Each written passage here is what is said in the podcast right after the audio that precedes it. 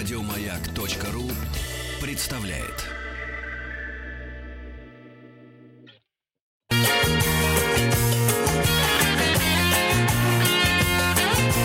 Вахтанг Махарадзе и Павел. Добрый день. Этот час у нас посвящен прототипам, и сегодня мы поговорим, э, пожалуй, о самом знаменитом и масштабном э, сериале последнего десятилетия. Это «Игра престолов», э, снятая по произведениям господи, Джорджа Мартина «Песнь льда и пламени» конечно, Мартин придумал далеко не все. Очень много исторических пересечений как э, в самом мире, как в самой ситуации, так и в персонажах. И нам сегодня в этом поможет кандидат исторических наук разобраться, доцент кафедры всеобщей истории Ран Хикс, доцент кафедры всеобщей истории РГГУ Елена Давыдовна Браун. Елена Давыдовна, здравствуйте. Здравствуйте, Елена Давыдовна. Давайте начнем, давайте начнем разговор с разминки для наших слушателей. Уважаемые слушатели, вопрос викторины. Какое животное упоминаются в «Игре престолов»? Варианты ответа. Пчелух, конефырк, лютоволк или ларилень. Пришлите правильный ответ на WhatsApp плюс 7967 103 5533. А у меня сразу такой вопрос, Елена Давыдовна. Правда ли, что а, вот этот а, маленький человек э, Тирион, это, собственно, его прототипом был сам Джордж Мартин. Ну, Джордж Мартин об этом говорил, но э, Джордж Мартин для меня не то чтобы совсем историческая фигура, он ведь наш современник, все об этом прекрасно знают. В принципе, а да. у маленького человека Тириона был большой исторический прототип, это один из самых знаменитых английских королей Ричард Третий. А я даже слышал, что э, были какие-то у него прототипы, взятые из э, японской культуры, как кто-то там из династии, по-моему, Минамото тоже мог послужить прототипом этого самого маленького человека Тириона. Правда ли это? А, вполне возможно, потому что Джордж Мартин, он тем и гениален, что он а, никогда не проводит абсолютно прямых параллелей. В «Песне льда и пламени» мы не можем сказать, что этот герой взят оттуда и был совершенно таким, а этот герой взят оттуда. А, как правило, либо у одного персонажа есть несколько прототипов, либо, наоборот, какая-то яркая историческая личность, она используется Джорджа Мартина для создания целого ряда каких-то сюжетных линий, персонажей. Ну вот, например, Ричард Третий, о котором я уже упоминала, это ведь действительно один из самых знаменитых средневековых королей. О нем знают все, кто знаком с творчеством Уильяма Шекспира. Это ужасный король-горбун, который будто бы умертвил своих племянников, захватил трон, совершил множество других преступлений и в конце концов был свергнут с престола Генрихом VII, основателем династии Тюдоров. Так вот, э, образ Ричарда Третьего, он у Джорджа Мартина разошелся на три персонажа. Внешне это, конечно, Тирион, потому что про Ричарда Третьего рассказывали, что он был мал ростом, дурно сложен э, и отличался, в принципе, не самой благодарной внешностью. Но кроме этого, Ричард Третий – это еще и благороднейший Нед Старк, Э, это, наоборот, э, такой положительный миф о Ричарде Третьем. А, и, наконец, Ричард Третий частично похож на Станиса Баратиона э, в том смысле, что они оба, и Ричард Третий, и Станис стремились к власти, и в этом безудержном стремлении к власти принесли в жертву своих родственников. Ну, вообще... Елена Давыдовна, да. а, как мы помним, первая серия начинается с кадров, в котором мы видим трех всадников перед воротами с решеткой. И мы уже упоминали Ричарда Третьего и японских да, каких-то прототипов. Но ведь это явные цитаты из картины Васнецова «Богатыри». Э, как вы считаете, намекают ну, нам? Я не уверена, создатели? что Джордж Мартин видел эту картину Васнецова. Я не, не берусь настолько четко судить об уровне его образования, но у него, конечно, иные штампы. Он человек иной культуры. То есть вряд ли это богатыри, да? Потому что Я есть версия, думаю. да, есть версия, что авторы «Игры престолов», они специально используют в сериале нейровизуальные приемчики для успеха на российском рынке. Вот прям э, входной кадр, да, это же «Три богатыря». Э, но это, конечно, не точная версия. Вот. Ну, нет, ну будем, смотрите, будем считать, три что это просто миф. каких-то товарища товарища, три героя, это ведь э, мотив, который присутствует в очень многих и литературных э, произведениях, и просто каких-то мифах. Поэтому здесь не обязательно отсылка к картине Васнецова. Просто трое неких э, витязей в такой героической позе. Это то, что понятно абсолютно любому человеку, вне зависимости от того, является он русским, японцем или китайцем, или, там, я не знаю, англичанином. Ну, вообще декорации, как мне показалось, нам хорошо известны. Ведь «Сказочное время и пространство» сериала, оно отсылает нас э, к популярному советского зрителя лентам э, соцлагеря «Три орешка для Золушки», «Король Дроздоборот», другие наши сказки. Да, это что? Это лес, всадники, подчеркнуто время года, белоснежная зима. Если лето, то, значит, сочно-зеленая картинка, весна – это, значит, свежая. А, ну, мы можем говорить о том, что э, декорации действительно такие специально сделаны для того, чтобы привлечь побольше зрителя. Ведь это же не сериал о тружениках, да, я не знаю, обычных рабочих и крестьянах, а это какая-то вот сказочная история, которая известна нам испокон веков. Ну, конечно же, это сказочный мир, тут э, невозможно спорить. И вне всякого сомнения, сам Джордж Мартин и авторы сериала, они оперируют штампами. И действительно, в этих штампах все очень сильно преувеличено. Если стена, так уж такая стена которую не вообразить в нашем несказочном мире. Если зима, то чудовищная, лютая зима. Если волк, то не простой какой-то волк, а уж э, настоящее чудовище, являющееся гербом рода Старков. Если, допустим, рыцарский турнир, так обязательно с э, кровью, с э, какими-то жертвами и так далее и тому подобное. Здесь преувеличения они должны быть. Ведь любой сериал, он должен быть таким массовым, кассовым, хватающим хватающим за, за душу, куда же уж здесь при, без преувеличений. А у Джорджа Мартина в тексте тоже сквозила ирония, а, такая, как мы видим на экране, потому что вот ироничное отношение к сериалу как раз я подчеркнул у авторов именно сериала. Не покидало мне ощущение, что авторы ну, буквально смеются в каждом кадре, так э, из-под э, Ну вот план скачущего рыцаря в шлеме, э, звериная голова у него вместо шлема такая железная, и он комично, значит, дергается этот шлем. Или лазающий по стене мальчик, которому делает замечание женщина. Это мне ну, вот прям напомнило современный скалодром в гипермаркете на Кольцевой кольцевой дороги. А, вот эта ирония, это присуще только сериалу или и в, Джо, в тексте Джорджа э, Мартина тоже она сквозит?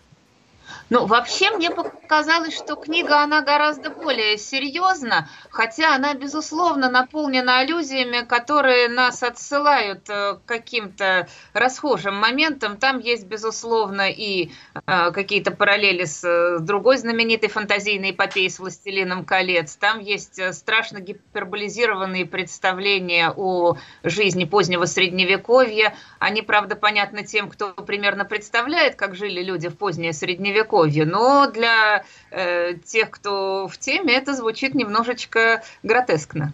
Вот у меня возникло такое ощущение, знаете, когда мы смотрим американские фильмы про советских космонавтов, как они гиперболизированно э, показывают, точно так же, мне кажется, от создателей советского космонавта на, на американском экране мы получили вот такую вот э, историю про, ну, как бы средневековье, да, плюс еще зараженный вирусом Тарантино, вот это вот, э, как мне кажется, беспроигрышные с точки зрения привлечения молодого массового зрителя к экрану, эти сцены жестокости, которые в изобилии разбросаны по сказочной конве. А, но, как вы считаете, сериал интересен только для молодежи, которую легко привлечь агрессивными сценами, или в нем можно найти что-то полезное и для взрослого зрителя, ну, скажем, с исторической точки зрения? Ну, с исторической вряд ли, но мне кажется, что это вовсе не обязательно ориентированный на молодежную аудиторию продукт.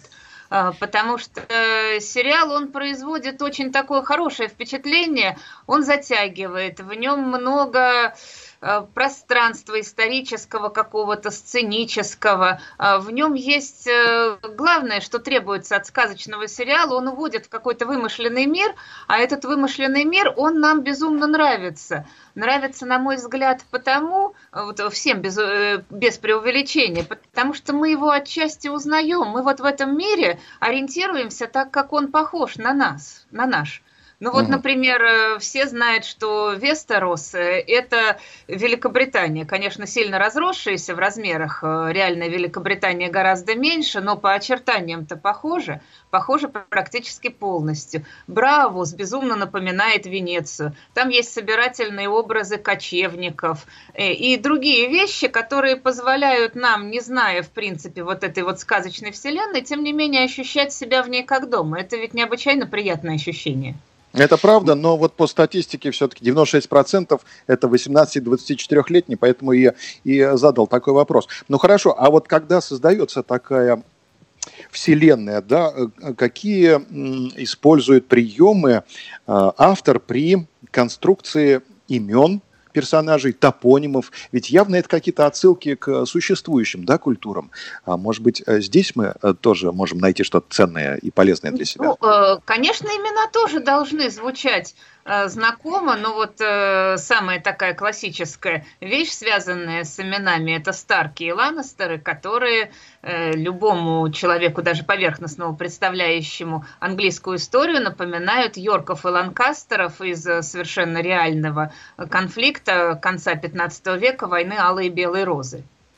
Конечно, там э, не столь уж явно на самом деле параллели, но сами по себе Йорки и Ланкастеры, они напрашиваются. Все остальное тоже, оно должно звучать знакомо, отсылая нас к каким-то э, привычным культурам, к каким-то э, вещам, которые мы ощущаем как свои, фактически родные. А можем ли мы найти каких-то персонажей э, реальных, которые принимали участие в войне, как раз Алая и Белые Розы, э, и примерить их на героев Игры престолов? Почему нет? Э, там, как правило, большинство персонажей, они списаны с реальных королей, королев и аристократов, которые жили и действовали во времена войны Алой и Белой Розы. Ну, например, Роберт Баратион, он очень-очень похож на короля Эдуарда IV Йорка. Э, сходство там практически абсолютное. И тот, и другой захватили престол в битве, в сражении, свергнув предыдущего короля – и тот, и другой в молодости слыли замечательными красавцами, были большими поклонниками женских прелестей. И тот, и другой обожали охоту. И, наконец, как Роберт Баратион, так и настоящий исторический Эдуард IV, э, к концу жизни они порядочно сдали и растолстели. Э, и, в общем-то, есть даже замечательный такой намек в кончине Роберта Баратиона. Если вы помните, его убивает вепрь, а угу. следующий английский король, который правил после Эдуарда IV, это его младший брат, тот самый Ричард III, про которого я уже упоминала. Он сверг с престола сыновей Эдуарда IV и захватил трон. Так вот, эмблемой Ричарда III был белый вепрь. То есть даже здесь э, Джордж Мартин отсылает нас к каким-то таким историческим штампам. А если говорить о персонажах, вот один из самых ярких персонажей, конечно, «Игры престолов» – это юный э, король, э, жестокий, капризный. Был ли такой король э, в действительности?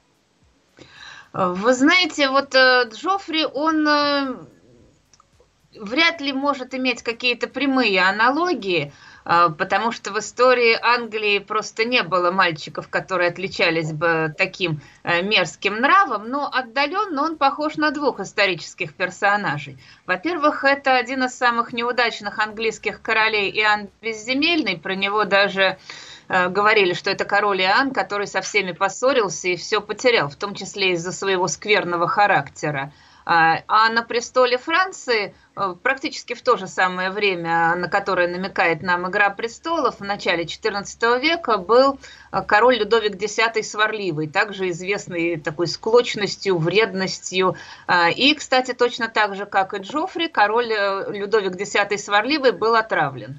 Правда, не на Перу, не так красиво, но говорили, что смерть его явилась результатом яда, который ему тоже подмешала женщина здесь параллель, в общем, более или менее чувствуется. А, один из самых известных, ну, самых главных женских персонажей э, в «Игре престолов» это, разумеется, э, у нас мать драконов, да, женщина, которую выдали замуж за бойца, в общем, кочевого племени. И там, в общем, конечно, у него долгая и богатая история. Не буду лишний раз пересказывать. Были ли подобные женщины вообще в истории?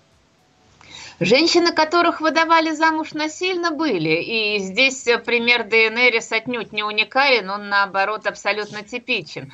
А вот женщины-завоевательницы, которые возвысились бы благодаря исключительно своим личным качествам, привели бы армию, э, покорили королевство, увы и ах. Вообще вся линия, связанная с женскими персонажами, она, конечно, и в сериале, и в книге почти полностью вымышлена.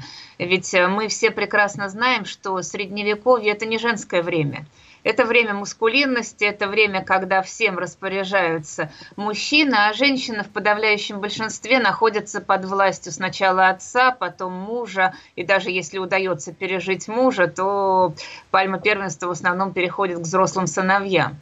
А, что касается сериала, то там ведь очень много сильных, по-настоящему э, лидерских женщин, но в истории, увы, прямой параллели для Дейенерис не было.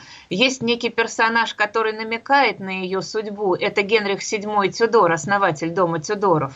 Он, как и Дейенерис, долгие годы провел в изгнании, был в большой бедности и забвении, а потом вместе с армией вернулся в свое королевство, захватил престол, в отличие от повелительницы драконов, правил долго и более или менее счастливо. А почему их можно объединить? Потому что, помимо вот того, о чем я сказала, эмблемой Генриха VII был дракон. А как же жена Неда Старка? Властная женщина. Ну, она, конечно, властная женщина, но она как раз властная по средневековому, потому что она властна не э, в своем праве, а как э, супруга, как мать. Ну, то есть к ней, у нее мы вряд ли найдем какой-то реальный тоже исторический персонаж. И сразу Нет, э,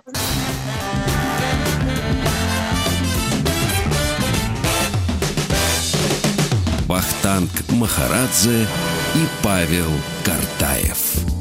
Мы продолжаем наш разговор о прототипах «Игры престолов». А мы уже поговорили о мужских персонажах, как они связаны с войной Аллы и Белой Розы. А, и у нас на связи кандидат исторических наук, доцент кафедры всеобщей истории Ран Хикс, доцент кафедры всеобщей истории РГГУ Елена Давыдовна Браун. Елена Давыдовна, а вот а, такой вопрос.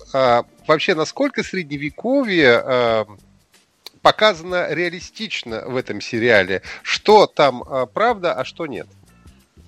Ну, так сразу я вам не скажу, что правда, что нет. В смысле, это слишком долгий список различий. Но, безусловно, средневековье показано с такими же штампами, как и все остальное. Конечно, средние века были немножечко другими. Во-первых, они были немножечко более оптимистичными. Ведь мир «Игры престолов», согласитесь, он достаточно суровый такой. А Мрачный. в реальности...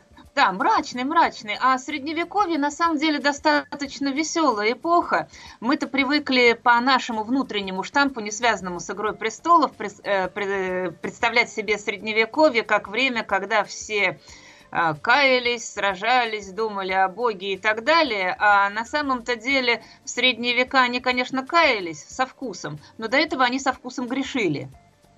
И одевались они ярко, и праздников у них было достаточно. И, кстати говоря, в позднее Средневековье жили-то они пороскошнее, чем показано в «Игре престолов». То есть там уже были и изысканные интерьеры, и по-настоящему великолепные наряды, и замечательные пиры, и, э, в принципе, красок в мире хватало. Мир «Игры престолов», он ведь немножечко вот в части Вестероса, он такой не то чтобы черно-белый, но умеренно цветной.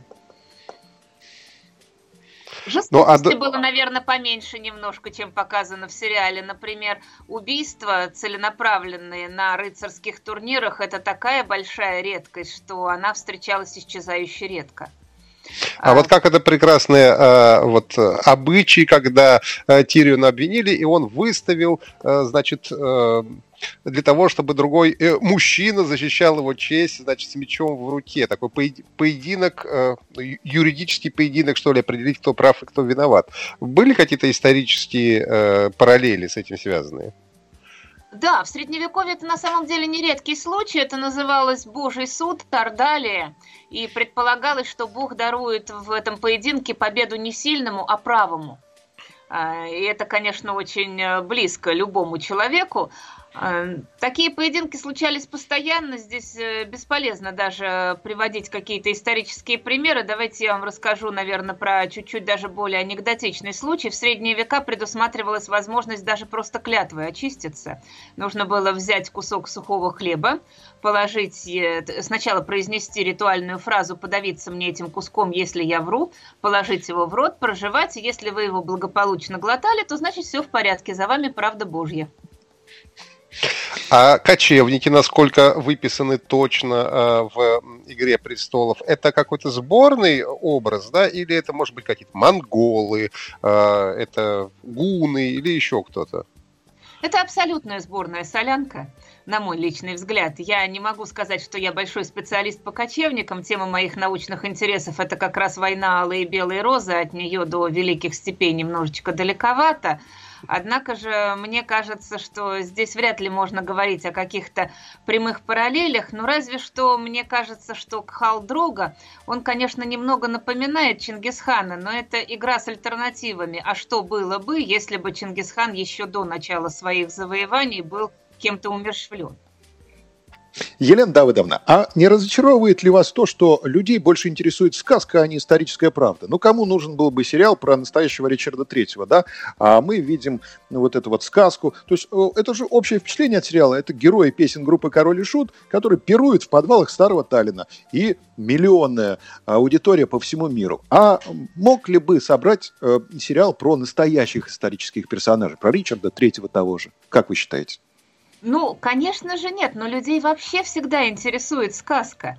Э, как это может разочаровывать историка, если мы сами порядочные сказочники, о чем всем прекрасно известно? Ведь у каждого поколения своя история. Каждое поколение пишет историю по-своему, и вообще мы историю изучаем для того, чтобы ответить на важные для нас вопросы.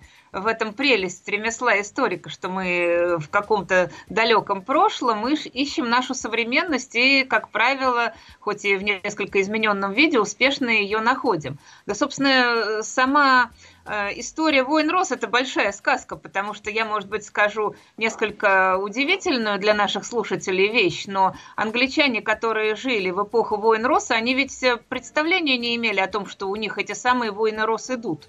Они, конечно, замечали, что короли меняются часто и вообще какая-то нестабильность, но Э, сами, сами розы и представление о том, что это единое 30-летие, когда бесконечно шли войны, придумали Тюдоры, то есть та династия, которая воцарилась в результате окончания войн роз. А словосочетание вообще ввел в широкий оборот писатель Вальтер Скотт, который, как вы понимаете, ни секунды не историк. А нет ли здесь опасности в переписывании истории? Так мы же ее так или иначе переписываем. Ну, вы имеете в виду, нет ли опасности в том, что мы э, смотрим сериал и думаем, что история была такой? 96% э, зрителей – это молодежь 18-24, и они могут э, увидеть в этом исторические факты. Вот так в этом почему опасность. бы и нет? Э, я-то с этой молодежью регулярно имею дело как преподаватель. Я понимаю, что это здорово, потому что сначала они посмотрят сериал «Игра престолов».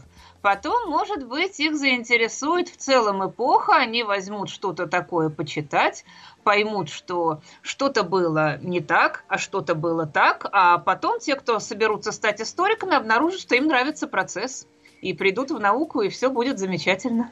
Ну, будем надеяться. Очень многие вот сейчас даже притягивают, мне кажется, даже немножко за уши э, какие-то какие-то вещи из «Игры престолов». Ну, например, считается, что ледяная вот эта стена 200-метровая, по которой, кстати, говорят, никто бы не мог залезть. Э, современные альпинисты говорят, что это было невозможно, если бы действительно ползали по этой стене, как это делал Нед Старк. Что это, вот, например, Адрианов вал, а, например, что вот этот эм, культ э, с красной жрицей, это вообще у нас зороастризм. Насколько это э, все ну, близко или все-таки далеко от действительности? Ну, как вам сказать? Конечно, стена это не Адрианов вал в собственном смысле слова, но э, Джордж Мартин, насколько мне известно, ориентировался как раз на Адрианов вал, то есть на стену, которая ограждала границы Римской империи. Э, конечно, реальная стена была не такой уж высокой, а, но ведь э, семантически, в смысле по сути, она немножечко стену из «Игры престолов» напоминала, потому что внутри стены был обихоженный, цивилизованный, прекрасный мир Римской империи. а за ее границами были дикие земли варваров, которые периодически на империю нападали и которых римляне воспринимали не то чтобы как совсем не людей, но людей не до конца. Поэтому в этом смысле все похоже. Ну хорошо, а вот эти э, герои, которые охраняют стену, это что это у нас? Орден тамплиеров каких-нибудь или это крестоносцы? Кто это? Ну, мне они больше напоминают римских легионеров, потому что римские легионеры, они ведь тоже очень часто шли на защиту Отечества не от хорошей жизни. Там было достаточно низов, э, которые очень хорошо Джордж Мартин расписал. Кроме того, э, в течение достаточно длительного времени, вот э, в первом веке, во втором веке нашей эры, римским легионерам было запрещено иметь семьи, то есть они были такими же будто бы целомудренными персонажами, как и братья, охраняющие стену. А, они не то чтобы носили черные, но у них была форма, в отличие от э, всех э, остальных вот э, отрядов каких-то дворянских. Так что некоторые параллели есть. Плюс они, Елена... конечно, были весьма доблестны, обучены и так далее и тому подобное. Елена Давыдовна, вы упомянули, что Средневековье – это не женское время, да? А известны ли нам примеры как раз из Средневековья женщин-воинов, воинок, как принято сейчас говорить? Вы, конечно, думаете о Жанне Дарк. Да, и Брене Тарт, разумеется, в этой связи. Да, безусловно, это очень раскрученная параллель, но именно на взгляд историка-медиевиста, то есть историка, занимающегося средневековьем, эти женщины очень не похожи. Ведь Бриена Тарт ее влечет именно битва как таковая. Это женщина-воин по натуре. Она в меньшей степени женщина и в большей степени воин. А Жанна Дарк, она всегда говорила, что она не хотела быть воином, что это отчасти вынужденная мера, потому что Господь Бог повелел ей спасти Францию. Более того, в отличие от Бриены Тат, Жанна, она а, воительницей это в полном смысле слова не была. Она всегда говорила, что она святая, и в битвах принимала участие, просто идя во главе воинов – Э, у нас же сохранились протоколы допросов Жанны Дарк, поэтому мы можем, мы, историки, можем даже слышать фактически ее голос. И вот она утверждала, что в любой битве она двумя руками несла знамя свое и делала это именно для того, чтобы никого случайно не убить и не ранить. Как вы понимаете, это совсем не про Бриенну Тарт.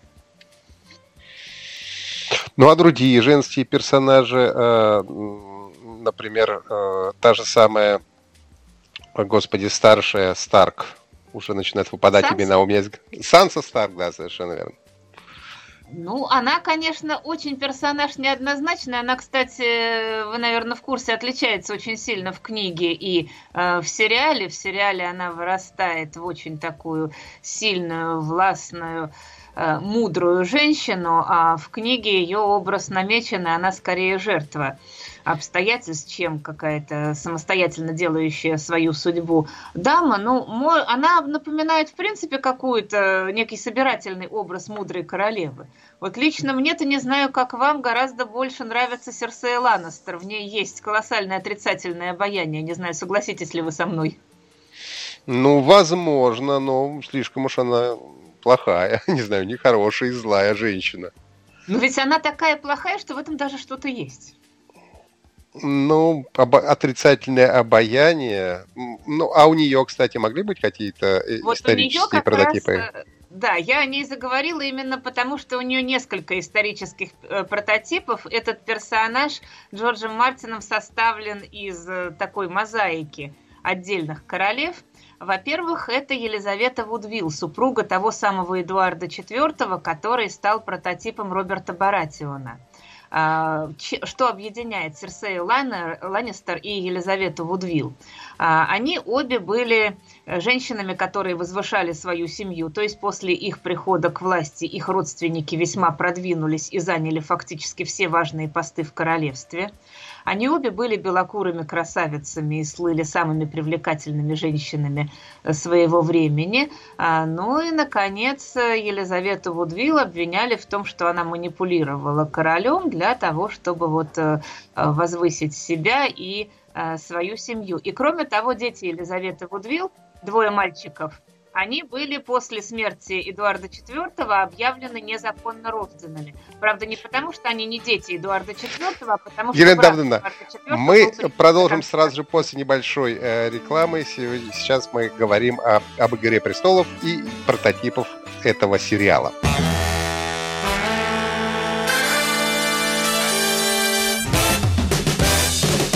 Вахтанг Махарадзе и Павел Картаев. Продолжаем разговор о персонажах, о прототипах «Игры престолов». Мы больше говорим про э, киносериал все-таки, чем про книгу Джорджа Мартина.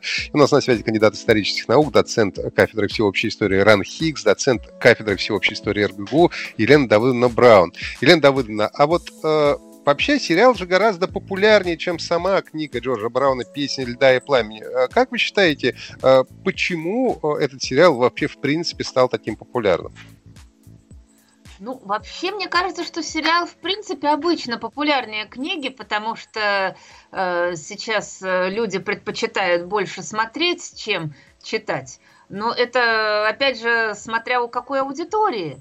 Потому что если мы возьмем людей чуть-чуть постарше, то они как раз гораздо большим удовольствием читают книги. Ну вот я, например, горячий поклонник книг Джорджа Мартина, а сериал мне нравится чуть меньше, хотя, безусловно, я тоже смотрела его с большим удовольствием.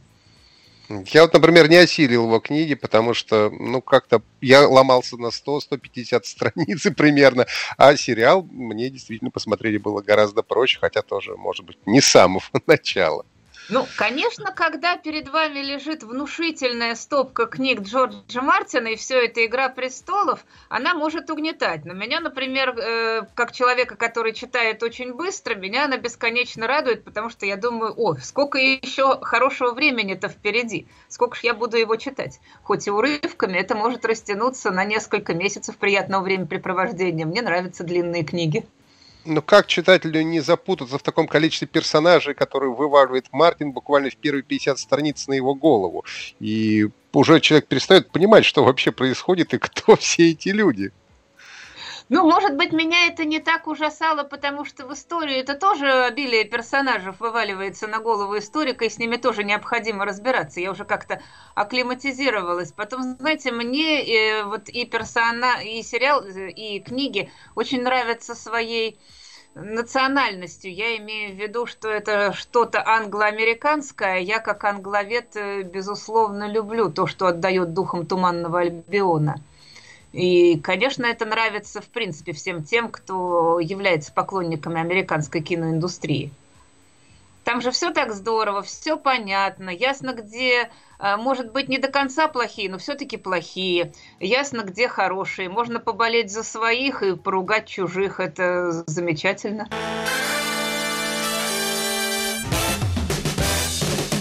Вахтанг Махарадзе и Павел Картаев. И снова мы на связи. Елена Давыдовна, вы с нами? Да, конечно.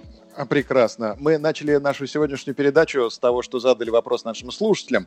А, какое из животных представлено в «Игре престолов»? Напомню варианты. Пчелух, Конефырк, Лютоволк и Лорелень. И даже наши э, слушатели, оказывается, знают не только «Игру престолов», но и мультфильм «Лео и Тик», потому что Пчелух — это название медведя в этом мультфильме, а вот Лютоволк — это персонаж э, «Игры престолов», о которой мы сегодня говорим. Ну, а Конефырк и Лорелень — это придуманные нами персонажи. А вот э, о Лютоволке хотелось бы э, уточнить, э, как животное называется в оригинальном тексте и какая порода, ну, скажем так, сыграла э, прототипом, да, лютоволка? Может быть, в источниках известно, какие собаки жили при дворе в Средневековье и э, пользовались успехом у э, средневековых правителей?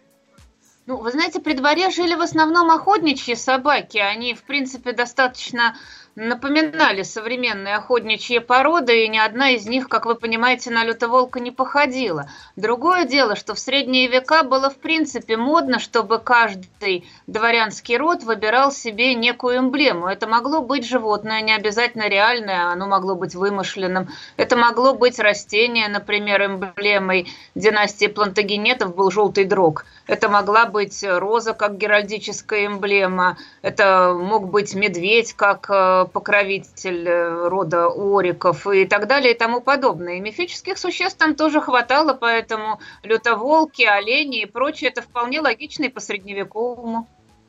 Понятно. Елена Давыдовна, спасибо вам огромное за сегодняшнюю беседу, и мы все-таки надеемся на то, что э, зрители, читатели все-таки обратят свое внимание на реальные исторические факты, а не будут верить э, в сказки. Спасибо огромное. Елена Давыдовна Браун была у нас сегодня на связи, кандидат исторических наук, доцент кафедры всеобщей истории РАНХИКС. Мы говорили об «Игре престолов». Вахтанг Махарадзе и Павел Картаев. Прощаемся с вами до завтра. Всем здоровья. До свидания. Еще больше подкастов на радиомаяк.ру